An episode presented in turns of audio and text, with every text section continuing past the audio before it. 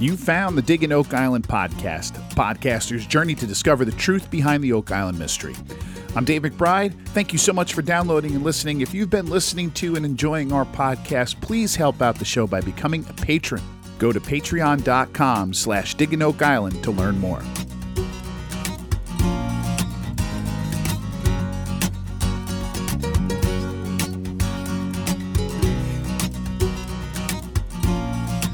First, let me welcome our new patrons for this week, Kevin and Timothy. Thank you so much for your generosity and for helping keep this podcast going. Okay, we've got a lot of emails to get to this week. Not surprising considering last week's episode. So let's get right into them, shall we? I was honestly expecting some blowback over my reaction to the end of the last episode, uh, referring to Marty's belly aching over the uh, stoppage of work by the local government over the possibility of indigenous uh, artifacts being found in the swamp. Uh, quite honestly, I was expecting a lot more blowback than I got. So I will start off with this from Carl, who sent an email titled Terrible. And all it says is check your confirmation bias at the door, just present the facts. Well, Carl, First of all, thank you for listening, and thank you for taking the time to write in even just that couple of sentences. I just wish I kind of understood your criticism a little bit better. I'm not sure I really have a confirmation bias as part of my reaction to last week's episode. Uh, I don't believe I was just sitting around waiting for a chance to jump on Marty Lagina for complaining about government involvement, but maybe I've given that impression over the last couple of years. I, I don't really know. Uh, if that's true, please take my word for it. That is not my intention at all. Folks, I just want to take the time to mention this. This isn't fun for me by any means. I, I have said this many, many times, but maybe it bears repeating here. I love this show, The Curse of Oak Island. My favorite show on television. That's why I do this podcast. I completely respect the Laginas and their team, and I'm not trying at all to turn this podcast into something focused about complaining about the fellowship or complaining about the show. I know it can sound that way sometimes. That's a nature of these kind of things. Um, but that's the part of all this I don't like, right? I want to talk about discoveries. I want to talk about Oak Island history, about theories, those sorts of things. I'm not at all interested in discussing writing and editing and that kind of stuff. That's not my area of, of, of research here. I do it because I think it's necessary to discuss those things in the context of what we're doing on this show. But it does give me no joy, Carl, to spend my time being angry with Prometheus or Marty Lagina uh, for the things they say or how they're portrayed. Anyway, thank you, Carl. I hope you keep listening despite the disagreement here. Okay, let's go to Jeff, who writes Hey, Dave, long time, uh, love the podcast, long time listener. In regards to the season 9 episode 3, I agree 100% that the editing on the show was bad slash bizarre. Marty certainly didn't look good. Laird was set up as the fall guy rest of the crew painted as greedy treasure hunters. It was cut weird, didn't seem to flow like a typical episode. I can only assume they're trying to set up some fake quote unquote tension narrative for future episodes. Where I disagree, I think your criticism of Marty is overblown. The guy owns the land, poured tons of money into this project. He's following the regulations and laws, and the government sit, steps in and says, Stop. Marty should be upset and irritated about it. I never heard Marty or anyone else in the fellowship say the Mi'kmaq don't have a right to their culture, artifacts, etc. Keep the episodes coming, Jeff. And to this, uh, thank you, Jeff, for your email. And to this, I want to add an email that also came in from our friend Dan, who writes, uh, I was a bit taken aback by your comments on Marty in the last podcast. Uh, you somewhat redeemed yourself at the end by discussing the possibility of some bad editing. When I talk to people about the show, The Curse of Oak Island, I describe it as a show based on a true story. Really, the only thing you can know for sure is the physical evidence. Everything else must be viewed as storytelling. For example, in many of the show promos, they will show Marty saying, It's all true, it's absolutely true. Then when you watch the show, what he really says is, Yes, if we find the treasure, it's all true.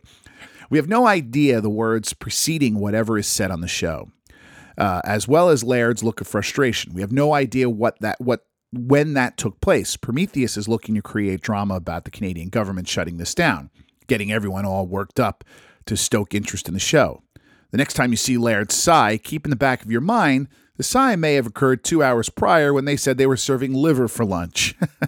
Dan. Uh, Dan and Jeff, thank you both so much for writing in. I put your emails together because I think they both sort of served as a reminder to me and the listeners that yes, much of the tone portrayed in the last episode might indeed have been the result of editing. And I know I spent my time complaining mostly about Marty, but I think that Marty and Prometheus all add, all kind of are part of this, right? In my, as part of what my criticism is. Um, you know, here's the thing I can't get past though. These guys, the Laginas, are listed as executive producers for the show. And knowing what I know about their relationship with Prometheus over the years and the way they look at this show, um, I can't understand how, if the show portrayed Marty inaccurately, that he would be okay with that and would have allowed it. Now, perhaps I'm naive a little bit about how this all works, but that just seems unlikely to me. I know from my, you know, discussions, off the record discussions, that one, this tension was very real. Um, that, you know, uh, Laird Niven was um, getting it from both sides here, really. I mean, let's, that's kind of how it was explained to me. Uh, and also that, um, yeah, that Marty and Rick can step in and say they don't like something. Now, whether that ends up getting aired, I don't know, but um, they certainly can do it. Can do that. Now, but for sure, the editing in this made it all worse. You can just see that, right? Uh, and I think I also said it was poorly. It was a poorly edited scene, regardless of just the content, right? It was very choppy. It didn't make a lot of sense. I mean, if you go back and watch it again, we go from things like uh, we had a great meeting and okay, let's have them come take a look, and boy, we're so happy to cooperate and do the right thing here, to all of a sudden some like total anti-government meltdown with all with very little explanation as how we got from one to the other, right? I mean, Rick just sort of sitting there shaking his head, not really saying much at all. This all came out of Marty. And let's also say, I really do feel absolutely terrible for Laird Niven here. Um, why he was made out to look like the bad guy, I, I will never know. Um, you know, folks, keep in mind, Laird is might be the only guy you see on a regular basis who doesn't work for the Laginas. Um, he does not have a stake or say in what's what gets edited or aired.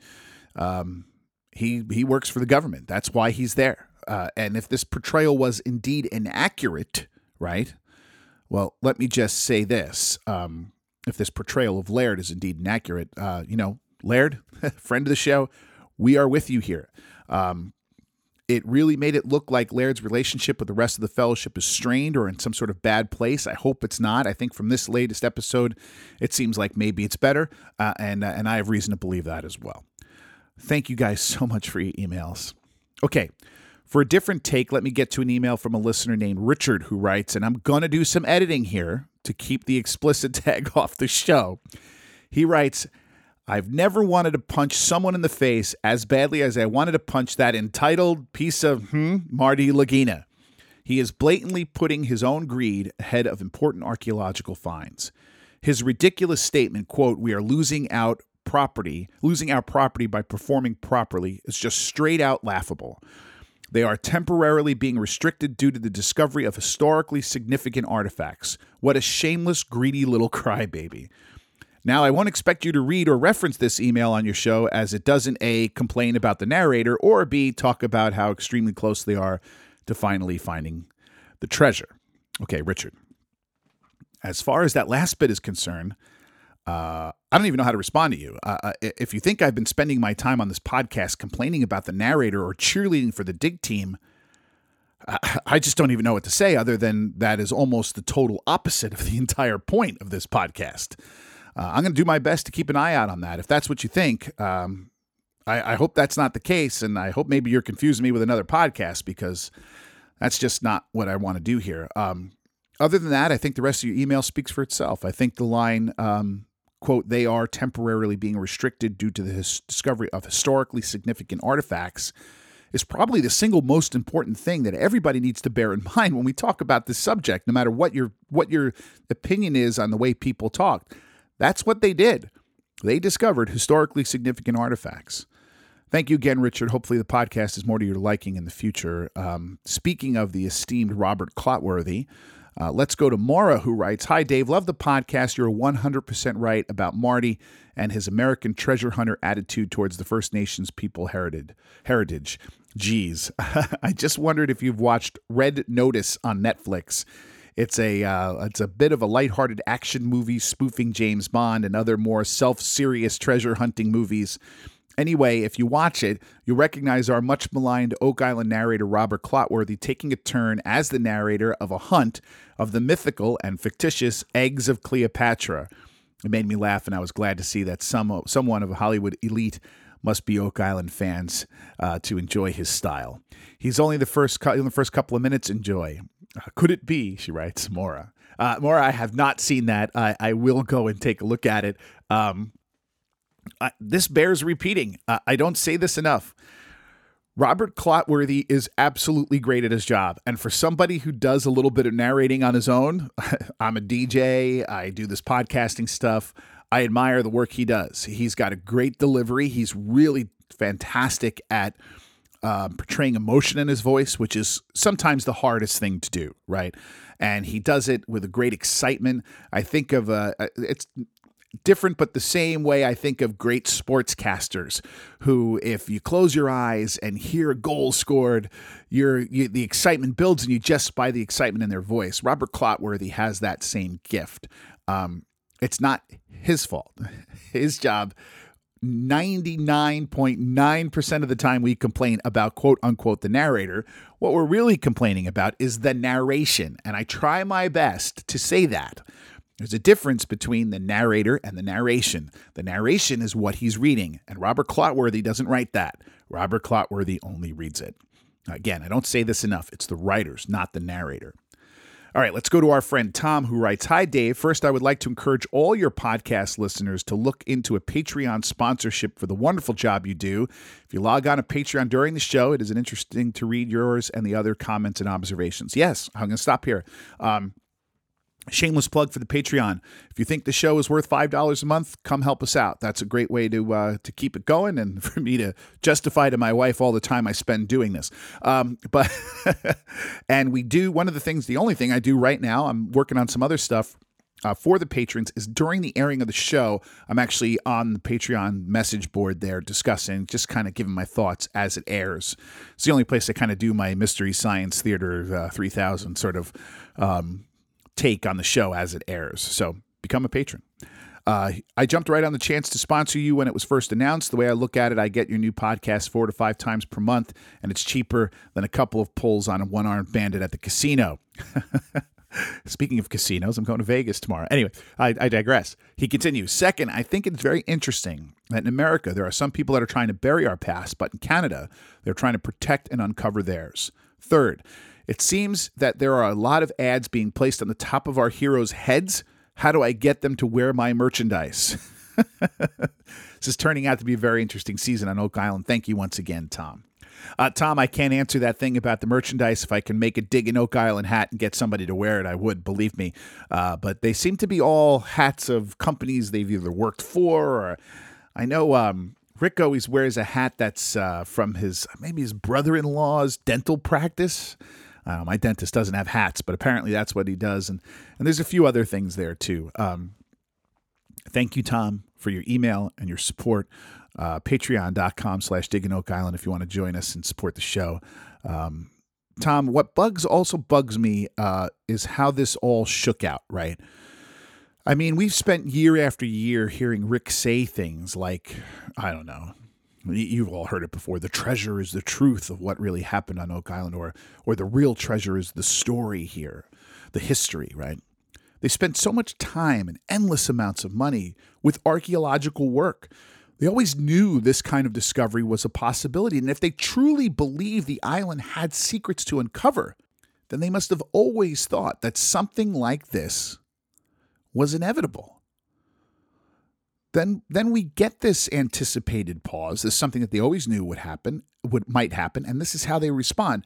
Again, a lot of it just doesn't make sense to me. Thank you, Tom. I appreciate your email and appreciate all your support. Okay, it's time to head up to Canada. Hear from a Canadian, right? Here is Sarah in Vancouver who writes Hi, Dave. Longtime listener writing in here from Canada's West Coast. I just finished your season 9, episode 3 podcast, and I wanted to say thank you for your honest thoughts regarding the discovery of the Mi'kmaq pottery. I too was bothered by that war room scene, especially the editing. I honestly could not believe the character arc given to Laird, the CCH, and the interested Mi'kmaq parties. Really, Laird, the soft spoken, dedicated, put his professional reputation on the line for the show, Laird? Since when did Oak Island become a series where we need to have some bad versus good person storyline? The edit was completely unnecessarily made Marty appear as a privileged rich dude who doesn't care about our history or the indigenous peoples of Canada, but only about his treasure hunt. As you mentioned in your podcast about the unmarked graves discovered this past summer, now more than ever, uh, Canada is on a road of reconciliation with its Indigenous peoples, and this edit came across as indifferent and disrespectful. If there is one thing I think we have all come to know on Oak Island about the Laginas, is their character as kind and considerate individuals who have regard for Canadian laws and people. Shame on editing for this cut. Looking forward to moving past this negative plot to our otherwise regularly scheduled program. Best, Sarah from Vancouver. Well, thank you, Sarah. I am also looking forward to that, and I think this show kind of, this week's episode kind of showed us that that might be what's happening.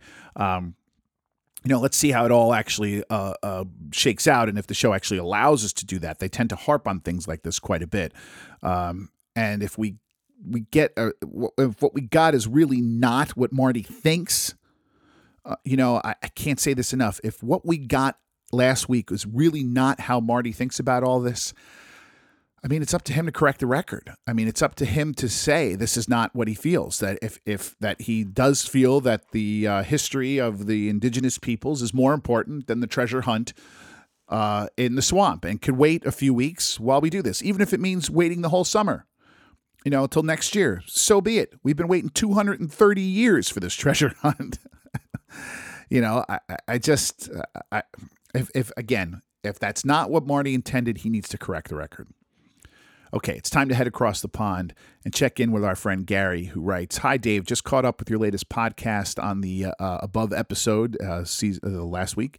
I totally agree with the points you raised regarding the cessation of work following the discovery of the Mi'kmaq pottery. If you recall, I raised the issue of what I believe to be shoddy archaeological practices around the Stone Road last season. When you put this to Laird Niven, he agreed and seemed to distance himself from that part of the excavation. I dread to think what information might have been lost had they carried on in the same seemingly haphazard fashion. Could this be, could this explain the absence of Aaron Taylor? Um, I asked about the absence of Aaron Taylor, and the answer I got was he's doing other projects and that he just couldn't participate. Uh, you remember he's he's not uh, professionally contracted. He is he works at a university, so uh, I, I definitely seems plausible. You know. Anyway, he continues on a separate issue. I thought you might be interested in the attached screenshot of a recent Google satellite image of the swamp. Uh, you have commented on the fact that the swamp has been drained and the vegetation has started to grow on the exposed ground. The image seems to show the swamp underwater as the stone wharf cannot be seen. This is either due to the swamp not yet being fully drained or incursion of seawater during the stormy season. Uh, what then is the spit of land sticking out into the swamp further up the stone wharf? I have not seen this on any of the shots on TV. It's obviously higher than the stone wharf as it is not underwater and seems to be at a similar height to the cobbled road. Uh, running alongside the swamp. If they if this has been constructed recently in connection with the excavations, then we can assume they have no longer have any interest in that area in the swamp. Uh, regards, Gary in East Yorkshire, England. Okay, I'll try to put Gary's picture up on the Facebook page so you can see what he's talking about. Um, Gary, this is a feature that has been there for some time if we're talking about the same thing. Uh, my memory is failing me here, and unfortunately, this week, which I'll explain in a little while, I, I don't have time to really research this fully for you. So I'm going to just sort of say it here. And if there are any listeners out there who know what we're talking about, please comment on the Facebook page and let Gary know.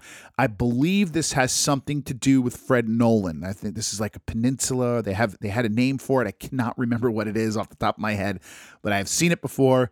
It is definitely not new.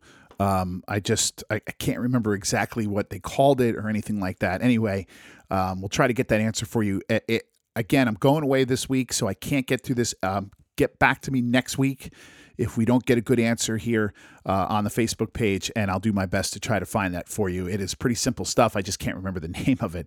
Anyway, thank you, Gary. It's always great to hear from you. Uh, okay, we have a lot to get through here, so let's go to Steve, who writes Hi, Dave.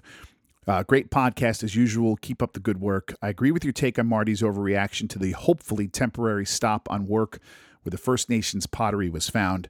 Uh, watching the show, it looked quite overblown to me, and whether through editing or just wanting to create an issue where none exists, I can't see how these latest instructions differ from what is already in place uh, for other areas on the island, such as Samuel Ball's home. In any event, they need to go slow, carefully document all their finds. In, in archaeology, everything is about context. An artifact without context is pretty useless. This is why the money pit area is a lost cause, archaeologically speaking. Exactly right. Um, thank you very much for that. Uh, Steve, for sure. Um, let me just say another thing, Gary, about uh, go back to Gary about that photo that he sent. If that is a recent photo, I think we can kind of lead ourselves to believe that maybe work on the swamp was shut down for the entire summer. Hard to say. We will we'll, we'll, we'll learn that as we go on. Um, you know, maybe just not soon enough. There was talk about coffer damming that whole area and stuff. That obviously didn't happen. Uh, so, be that as it may, uh, we'll see as the season plays out. Listen, Steve, on what you're saying here, uh, these type of laws exist everywhere in Canada and here too. If I dig a hole in my backyard and come up with something of archaeological significance, if I'm trying to build a garage back there, and I come up with something of archaeological significance and I report it, guess what? That's the end of my digging for my garage. It's the price. The problem here is it's the price of doing all this on television, right? If they wanted to work without anybody knowing what they're doing, they could have done all this without the cameras and been in basically the same shape as everybody else. Listen, why do you think Dan Blankenship essentially walled off and chained off the whole island? from visitors for years. I mean, it was difficult for people to get on the island. Uh, uh, there are a lot of writers, including. Um, you know, right, D'Arcy O'Connor and Randall Sullivan, guys who've written books about Oak Island, who talk about how difficult it was just to get on the island for many, many years because Dan wasn't allowing people onto his property.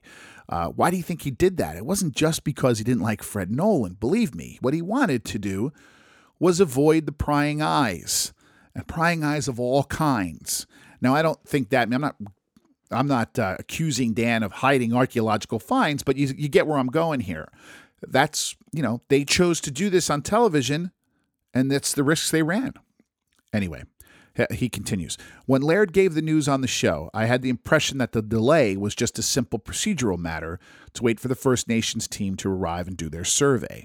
How long this takes, we don't know, and hopefully not long, but Marty's reaction looks out of proportion, especially after he had said a few minutes prior how they were going to do the right thing and did not express any concerns about it and even seemed proud of that fact. I also found Marty's extrapol- extrapolation of the gold composition data a bit much too, and I hope the finding of iron pyrite does not foreshadow news to come.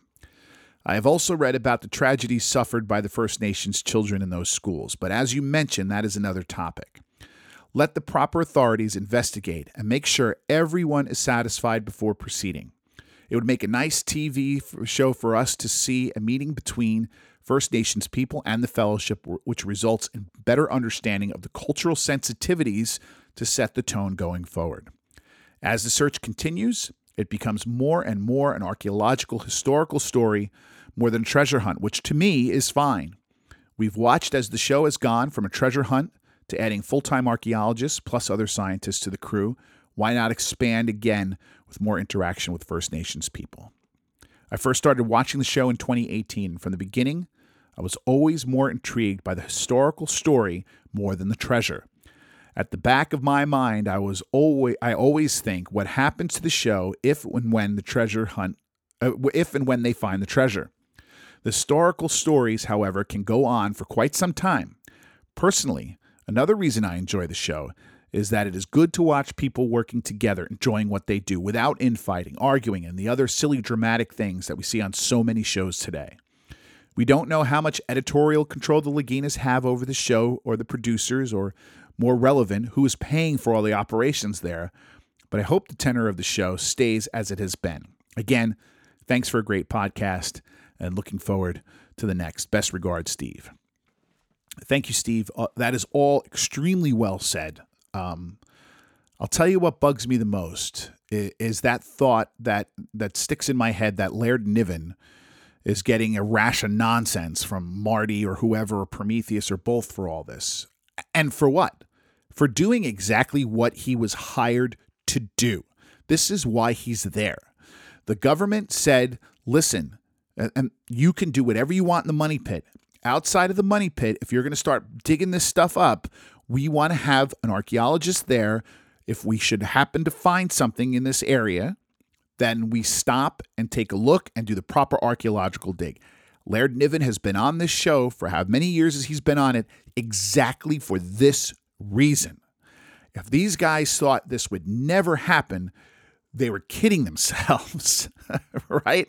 They were kidding themselves because people knew there was a possibility. I mean, Nolan in the swamp and all these other places, people knew there was a possibility that there was other things, unanswered, unexplained things on the island outside of the money pit. Everyone likes to theorize that. They all like to theorize that. They've been pushing those theories for years. That's why Laird Niven is here, right? Because you can't just tear up everything you find. That's just the way things are. And the other thing I want to mention, and I've mentioned it last week and we've said it here a few times, um, you know, I'm an American. Most of my listeners are American for sure. We got a lot of Canadian listeners, a lot from overseas, but most of them are American. And I think we all have to be sensitive to the fact that this is not our country. We don't make the laws here, and we don't have a good understanding of the way people view this stuff in different parts of the world and you need to understand that that's that that we need to be sensitive to that you know we need to try to gain that understanding and not just impose the way we do things onto the show and onto what people want to have done here on some remote island on the edge of the country in North Atlantic, Canada, right?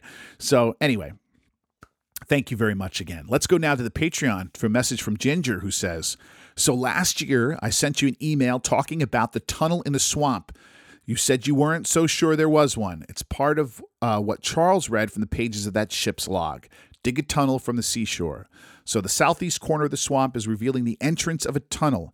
It's the giant beams now revealed. Of course, now because of the found Mi'kmaq pottery, they can't dig there anymore to go get to the tunnel entrance. Ginger, I have to tell you, I love your enthusiasm and I thank you so much for being a patron. But when it comes to this tunnel thing, I remain unconvinced. I am convinced, however, that the beams they found in the last show before they shut down were actually from the Restalls. Uh, the Restalls work in just that area to find that mystery box of Jack Adams. Um, I have seen so far no evidence of a tunnel, nor have I heard any good, convincing theories as to why one would build such a thing, a tunnel from the swamp. Um, but I am always, this is the important thing, guys, I'm always hoping to be convinced otherwise. And somebody's, your enthusiasm, Ginger, certainly could convince me pretty quickly keep in mind, I hope you're right. Let's see. Sooner or later, they're going to get back to this work. I mean, it's been over 200 years. We can wait a little longer, can't we?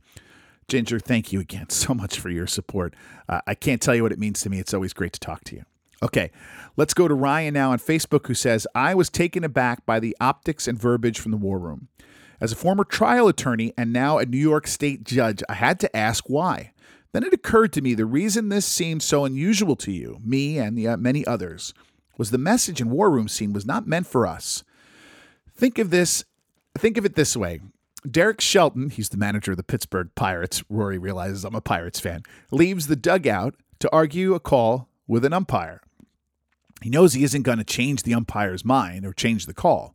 What he's doing is he's arguing for the next call. Uh, Marty was arguing or sending a message to the authorities. The proof can be found in how they view Laird Niven. The Canadian authorities obviously trust and respect him, or he would not be on the island. The Fellowship, too, has learned to rely on him, and he has been a fan favorite because he's been a guest on every podcast. Uh, yet he is a portrait, yet he is portrayed as Miss O'Leary's cow after the fire. The authorities do not want the show to end, and they don't want Laird to quit. They have received a message to think long and hard before the next call. Judge Rodney. Um, okay, I said Rory, right? But I meant Rodney. Uh, thank you, Judge. Uh, what fascinating take you have here. Uh, I am a coach at a high school level, so I know exactly what you're talking about. I do exactly the same thing. I don't argue a call because I think it's going to change. I argue it because I want them to call it my way the next time. Um, it did occur to me that the authorities, um, the CCH, the Community Cultural and Heritage of New, of um, of uh, Nova Scotia, and that the Acadian nations and even the provincial government and even Ottawa, right, we're all going to hear this, right? I mean, that did that thought did occur to me that um, he's saying all this, and they're all going to hear it, you know, as well as every citizen of of Canada and everybody in the Indigenous, uh, you know, and every First Nations person in Canada as well. Um, Judge, that's a fascinating perspective. I really thank you for writing this. I'm, I'm going to keep that in mind and, and ask that question the next time I have somebody's ear out over there on the island. Uh, keep them coming, Judge. I, I love when you guys think of stuff that really hadn't occurred to me.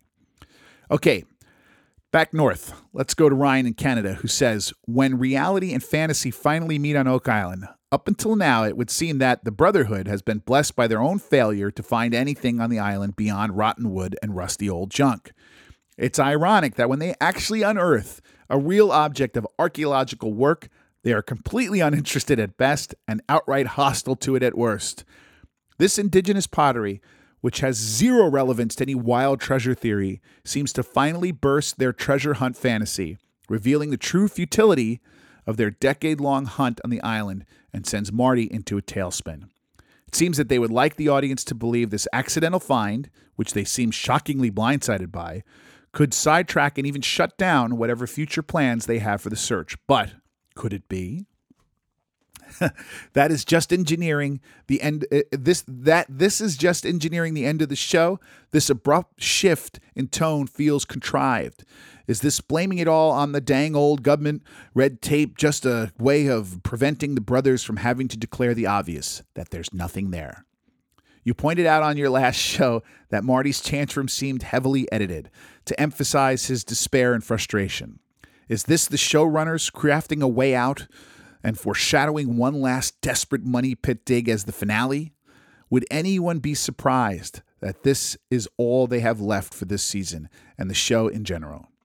Having it having it look like the government shut them down saves face and also allows the mystery to live on, which benefits the government as well as Oak Island would remain still remain a tourist attraction.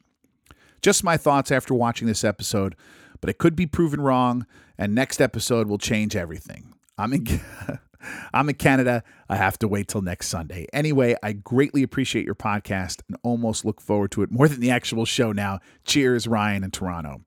And Ryan isn't alone here with this train of thought. Let's hear from Danny, who says Hi, Dave, longtime listener of the podcast. I really appreciate the insight and perspective you bring each week. I agree with your sentiments regarding the end of, the, of last week's episode, especially the editing and framing of who was on the right side of history and who wasn't. Perhaps this is just my cynical nature taking me here, but I thought back to your comments earlier in the season around the attitude and perceived optimism of the cast members. How, quote, if they don't recover something this year, they could lose a lot of viewers. Could this perhaps be the editors setting up a scapegoat of sorts in the event they don't find a treasure? Almost a narrative of we should have done this, eh, we should have done it this year if not for external forces. It felt like a shifting of burden to me in some ways. Who knows? I hope I'm wrong. But I was wondering that if they thought, if the thought crossed your mind, he was wondering if the thought crossed my mind, might explain why they made Laird seem so oddly exasperated. Anyway, appreciate your show. Looking forward to your thoughts. Danny from North Carolina. Gentlemen, Danny and Ryan, um, your theories are on the record. All I can say at this point is uh, let's see how it all shakes out. You know, um, I, I don't know if I'm ready ready to be that cynical. you know, I don't know if I'm ready to think that that's it. My my my my gut tells me that this is uh, simply nothing more than editors trying to create a story, a narrative of some kind, something for people to talk about. You know, the television version of clickbait, right? I mean, I just think it's something along that line. Uh, I, I don't think it's much more than that. Anyway, everybody, thank you so much for your emails this week. This was fascinating. This is an incredible topic, and we have so much to talk about as the weeks go on. I'm sure we're going to be talking about this again. Uh, if you want, if you know, if you want to get an email in to me for me to answer here in a future show, you can always do so. Just send it to digging oak island at gmail.com.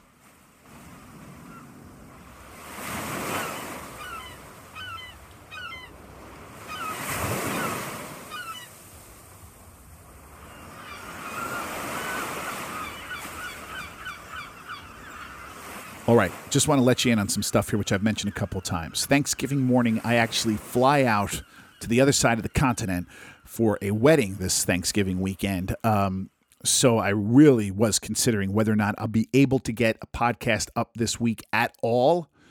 Uh, but I decided to do so just because you had so many emails come in about last week's episode. I wanted to get to them. Uh, so uh, I'm sorry for the sort of disjointed nature, my inability to read very well there. Uh, I didn't really have time to. What I usually do is rehearse them. I read through them a couple of times, so I'm more fluid as I talk through it on the podcast. Didn't do that. Just went straight cold into it. Uh, made a couple of notes on some of your answers as I was getting them during the week. Uh, and now for this show recap. Uh, I got to apologize right away. Usually, what I do is I outline out what I'm going to say. I kind of go through it a couple times in my head through the course of a Wednesday, but today I needed just to take my notes directly that I took while watching the show. I did watch the show twice. Um, took some notes, and I'm just going to kind of wing it here straight off my notes from from last night. So um, I do apologize for the disjointed nature and sort of the you know, the, not as slick as it normally sounds.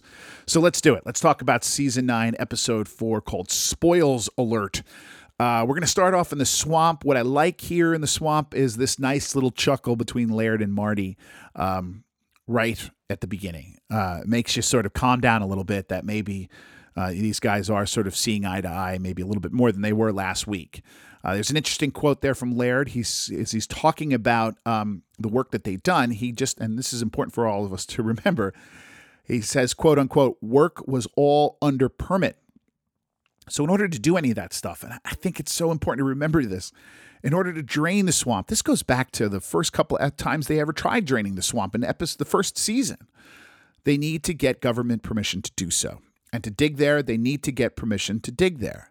And it's exactly because of the possibility of what they found last week. That's the whole point of permitting, right? So when the narrator calls this order to stop work stunning, um, the only people who are stunned by all this are the writers, right? Because anybody actually paying attention and who knows what permitting is all about and the reason why they're permitting or knows anything about the laws in place for Oak Island, which everybody on this show knows, there's nothing stunning about it. It's exactly been a long time. It's really been a long time coming, you know. Um, Laird clarifies that there is a quote unquote no go zone, which is about 120 feet from the center, uh, which essentially stops work on this entire corner of the swamp, but not the entirety of the swamp. So just keep that in mind. Um, as we talk about this, my mind goes back to the aforementioned Aaron Taylor, who we talked about before. One of the first times I remember Aaron Taylor ever being on the show, he was discussing the swamp. I think it was the eye of the swamp. And what he said was that this could have been a place where they where someone sourced blue clay, most likely for pottery and for that kind of thing. And my question was, could that have been First Nations in origin? Could that have been Mi'kmaq in origin? Uh, I never really got an answer on that as we never went back to it. And I guess I'm starting to wonder now if everything in this swamp, and I'll only say the swamp, I, won't extrapolate it to everything, all the mysteries. Could this all be Mi'kmaq in origin? I think it's important to understand what that could be and maybe go down that road. I know the show won't, but maybe we can get some intrepid people who can. Anyway, let's go over to um, something found last week as well a piece of what we call gunshot or grape shot, this small little round rock. It looked like um, it was found a couple of weeks ago. Um, they this time they're bringing it to the it was either last week or the week before I can't remember now. Um, they bring it to the archaeological trailer for Kelly Barrasso, who takes care of all these artifacts, um, to clean up, and also for Dr. Spooner to see. Um, and they compare it with one found last year by Michael John, who was one of the guys who worked for who works with Billy Gerhardt. He was doing like a spoils table sort with either Alex Lagina or Jack Begley or both, for all I know, and found something that looked exactly the same. They kind of hold them up next to each other, and they are exactly the same. It's really kind of cool. Uh, later on, in, they have a war room meeting with a guy named Dr. Robert Raeside from Acadia University. Now, he's done sort of an analysis on this, sort of a chemical analysis, right? And he finds that they're made of a naturally occurring rock from volcanic island chain, mostly found in volcanic island chains. He gives the example of the Azores or the Canary Islands. Um, the problem is that means they then connect these directly to Oak Island through Portugal or Spain, since the Azores and the Canary Islands were a big part of sort of the Portuguese and the Spanish um, you know, age of sail, let's put it that way. Uh, and what they do is they spend a lot of time talking about the origin of these things, potentially being from the Azores or the Canary Islands. Uh, rather than talking about what they actually are, I never heard any confirmation that this was indeed ammunition. Um, I'm not really sure. Uh, and uh, it does look it to me, but uh, we haven't really had any discussion on that. I would like to hear sort of somebody with more of a historical frame of reference for what these things could be and who could have used them and the caliber, what they were used for. Uh, I, I don't know why we haven't gone down that road. The source of where they got the rock from, I mean, that could be a lot of different things, right? Uh, and so uh, I would like to see sort of more of a historical use on it. I also just want to mention this, and I don't want to burst any bubbles here. Folks, there are a lot more chains of volcanic islands in the world than just the Azores and the Canary Islands. So, uh, uh, you know, he used them as an example of volcanic islands, um, but did not say that these rocks were specifically from only those two. Important to keep that in mind. Anyway, okay, I'm not going to take any breaks here. I'm just going to go through this as quickly as we can because I'm running short on time. Um, so let's do the money pit stuff, right? We go over to the money pit and we're digging a new hole. This one's called D1. It's just west of D2, which is, and this is kind of on the western corner, west of C1. Um, at 84 feet down, they pull up a big chunk of wood. Terry says something that's really kind of cool. He says that uh, it looks like what they're following here is a shaft and not a tunnel but that he also thinks that if this is a shaft, it's quite a big one, right? Because of the space in which they're finding this.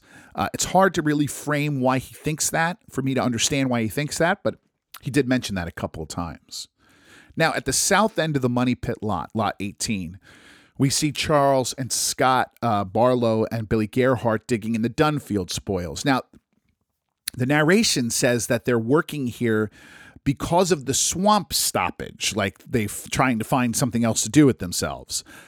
But I believe they've worked here before, right? I mean, I, I, I thought we saw this a couple of weeks ago, working in the in the spoils of the Dunfield pile, even during the the work being done at the swamp. So I'm not really sure that that's accurate. But anyway, Gary's detecting in there. He pulls up a possible chisel and he decides that it's a small chisel uh, for finishing work. He says. Um, Gary then brings up the carved stones.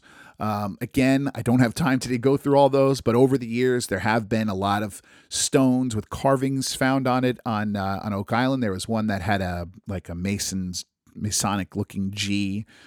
There's one with the year 1704 with it. There's uh, or the number seven one seven zero four. There's another one that had a marking on it that looked like H and O, and of course, um, the narrator brings up the 90 foot stone, and then you know, questions whether or not this chisel could have been the one that made the 90 foot stone. I mean, I talk about your leaps of, uh, of faith here. That's quite one of them. Um, these carved stones are interesting. We could talk about them in a future show if we come back to this. Um, I've talked about them before, so I don't want to get too much into them. There are various theories on these things and whether or not they're fakes and who found them and what kind of period they're from. They're, it's kind of all over the place. So it's really not all that fascinating right now. Um, the, the fascination level on these carved stones kind of goes up and down. Anyway, uh, let's continue on. Later on, we see a new hole being dug. This was CD 4.5. Now, this is just to the east of C1, right on top of C1. And in here, they pull wood out at 75 foot level. Um, Charles then metal detects it with a little pointer thing, which they do in all of them, but only show you when they actually find something. And he pulls out a small piece of metal. Now, there's another there's another interesting little line here. This whole C1 area, and Charles kind of frames this really nice for us. He says, quote, we have no historical record of work being done in this area. Meaning, before them, we have no historical record of searcher work being done here, just to add that to it, right? So this is not where Dunfield dug his giant crater. Um, this is not where the Truro Company or anybody like that did their money pit work, as far as we can tell. Although those, some of that information could be a little inaccurate, but this far corner of the money pit area, as far as we know, there's been no searcher work here. Anyway, they bring this metal back to Kelly Barraza in the archaeology uh, trailer, and he cleans it. Looks like it's something encrusted up in metal, and they put it under this XRF thing that gives you the chemical compounds of the different elements in there, and they find another piece of with traces of gold in it. So, I mean, kind of pretty cool, right? Now, let's go back to the Dunfield area a little bit. I should have mentioned this before. Um, later on, we find sort of a beam piece in the Dunfield spoils. Um, and you know it's important to understand as we're going through this Dunfield thing as they pull up stuff like cribbing spikes like Gary finds a cribbing spike and and and uh, pieces of a beam keep in mind as we go forward if the Dunfield spoils is a thing you know that we continue throughout the rest of this year keep in mind that Dunfield had absolutely no interest in the history or the archaeology or what other searchers did Nothing. He didn't care about any of that stuff. What he cared about was digging a giant hole to find treasure. So, all that stuff they could be finding there could be part of different searcher work and all that. We will never know. Um, it's, I guess, it's fascinating to find it and maybe to date it, but it's it's all it can all be written off as searcher related unless there's some reason to believe otherwise. Okay, let's go back to that piece of metal that uh, they found in CD 4.5 that Kelly Barraza showed us had potential gold in it. Now we go to the war room to end the show. And Dr. Brosseau, Christa Brosseau, who we saw last week in her lab, is now here on the island to report. Now, you always got to think to yourself, if she took the drive down here, there's something to say. There's some reason to, to discuss this, right? So what she has done is she's done an analysis, a closer analysis, a microscopic analysis of this piece of metal from CD 4.5 that was found earlier. She calls it essentially an iron object with quote unquote several gold flakes on it. Fascinating. Uh, she said the gold is similar to the gold found in the piece that they found earlier in D2 only a couple of weeks ago. And what she also says is the gold has the chemical makeup and of and historic of a historical her historical record says that the chemical makeup matches with that of South American gold. And here I am going to stop and I am going to issue an apology to Marty Lagina. When Marty Lagina came from Dr. Brosseau's lab, um, he said that that this could be Tumbaga gold, and I sort of poo pooed it as what does Marty know? Why doesn't he just listen to Christa Brosseau? Well, Marty, you were right. Uh, and I won't doubt you again for your research moving forward. Uh, I think this is great. I'm, I'm very happy you're correct because this is a really cool find. Uh, what she says is that this could be 14 karat gold or this rose gold, um, the kind of stuff that was made in South America by the Incas or the Maya or the Aztecs, you know, Central South America. This is her historical records show her that this chemical makeup fits with this most likely. Okay. The cool thing about it is that because of this chemical makeup, the natural um, explanation really doesn't work because within the gold is a mix of copper and gold that Dr. Brosseau says and she said pretty quickly here, but it, they did make a point of pointing this out that Dr. Brosseau says indicates this is not natural. This is man made piece of gold. Something gold used and manipulated to make rose gold, like I said, or 14 karat gold. So, why are there many flakes of this on this piece of encrusted cement metal? Boy, it's hard for the imagination not to run wild on this one, right?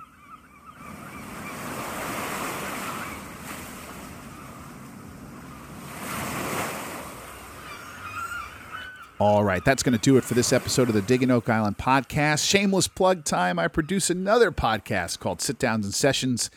Me and my friend and radio host Chris Post sit down with a drink or two. We talk about pubs and we talk about music a lot. Uh, we do some politics now and again. Anything you know, two two buddies sit down and talk about uh, at a bar. Give it a listen. You can find sit downs and sessions on Apple Podcasts, Spotify, all the usual podcast places. Also, if you're around between 2 and 5 p.m. Eastern Time on Wednesdays, I am DJing for a radio station called WDVR FM, which is out of Eastern New Jersey and Western Pennsylvania. It's an all volunteer community station. Just a lot of fun to do. Um, every Wednesday from 2 to 4, I do a show called the Bourbon Street Bistro, which plays the music of New Orleans. And then from 4 to 5 p.m., I do a show called Island Vibes. We do a lot of music with a great sort of tropical feel to it. You can listen by going to WDVRFM.org if you're not in the uh, Eastern Jersey, Western PA, or Western Jersey, Eastern Pennsylvania area, or just tell Alexa to turn on WDVR. Uh, don't forget, uh, go to patreon.com if you want to help out the show. Um, if you think the show's worth five bucks a month, then go over there, patreon.com slash digging oak island to learn more on how you can help. If you're enjoying the Digging Oak Island podcast, I ask you please give us a five star rating anywhere you get your podcast, especially on Apple Podcasts. Uh, thanks to everybody who's done that already. I really do appreciate it. And, uh, you know, five stars only. If you have a problem with the podcast, send it to me first. Let's talk about it before you ruin my ratings.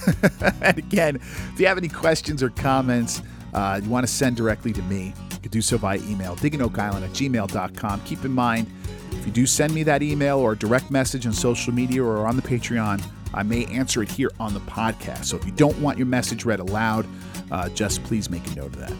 Don't forget, follow the show on Facebook and Twitter. We're at Digging Oak Island. So until we speak again, have a happy and safe Thanksgiving. I'm Dave McBride. Thank you for listening to Digging Oak Island.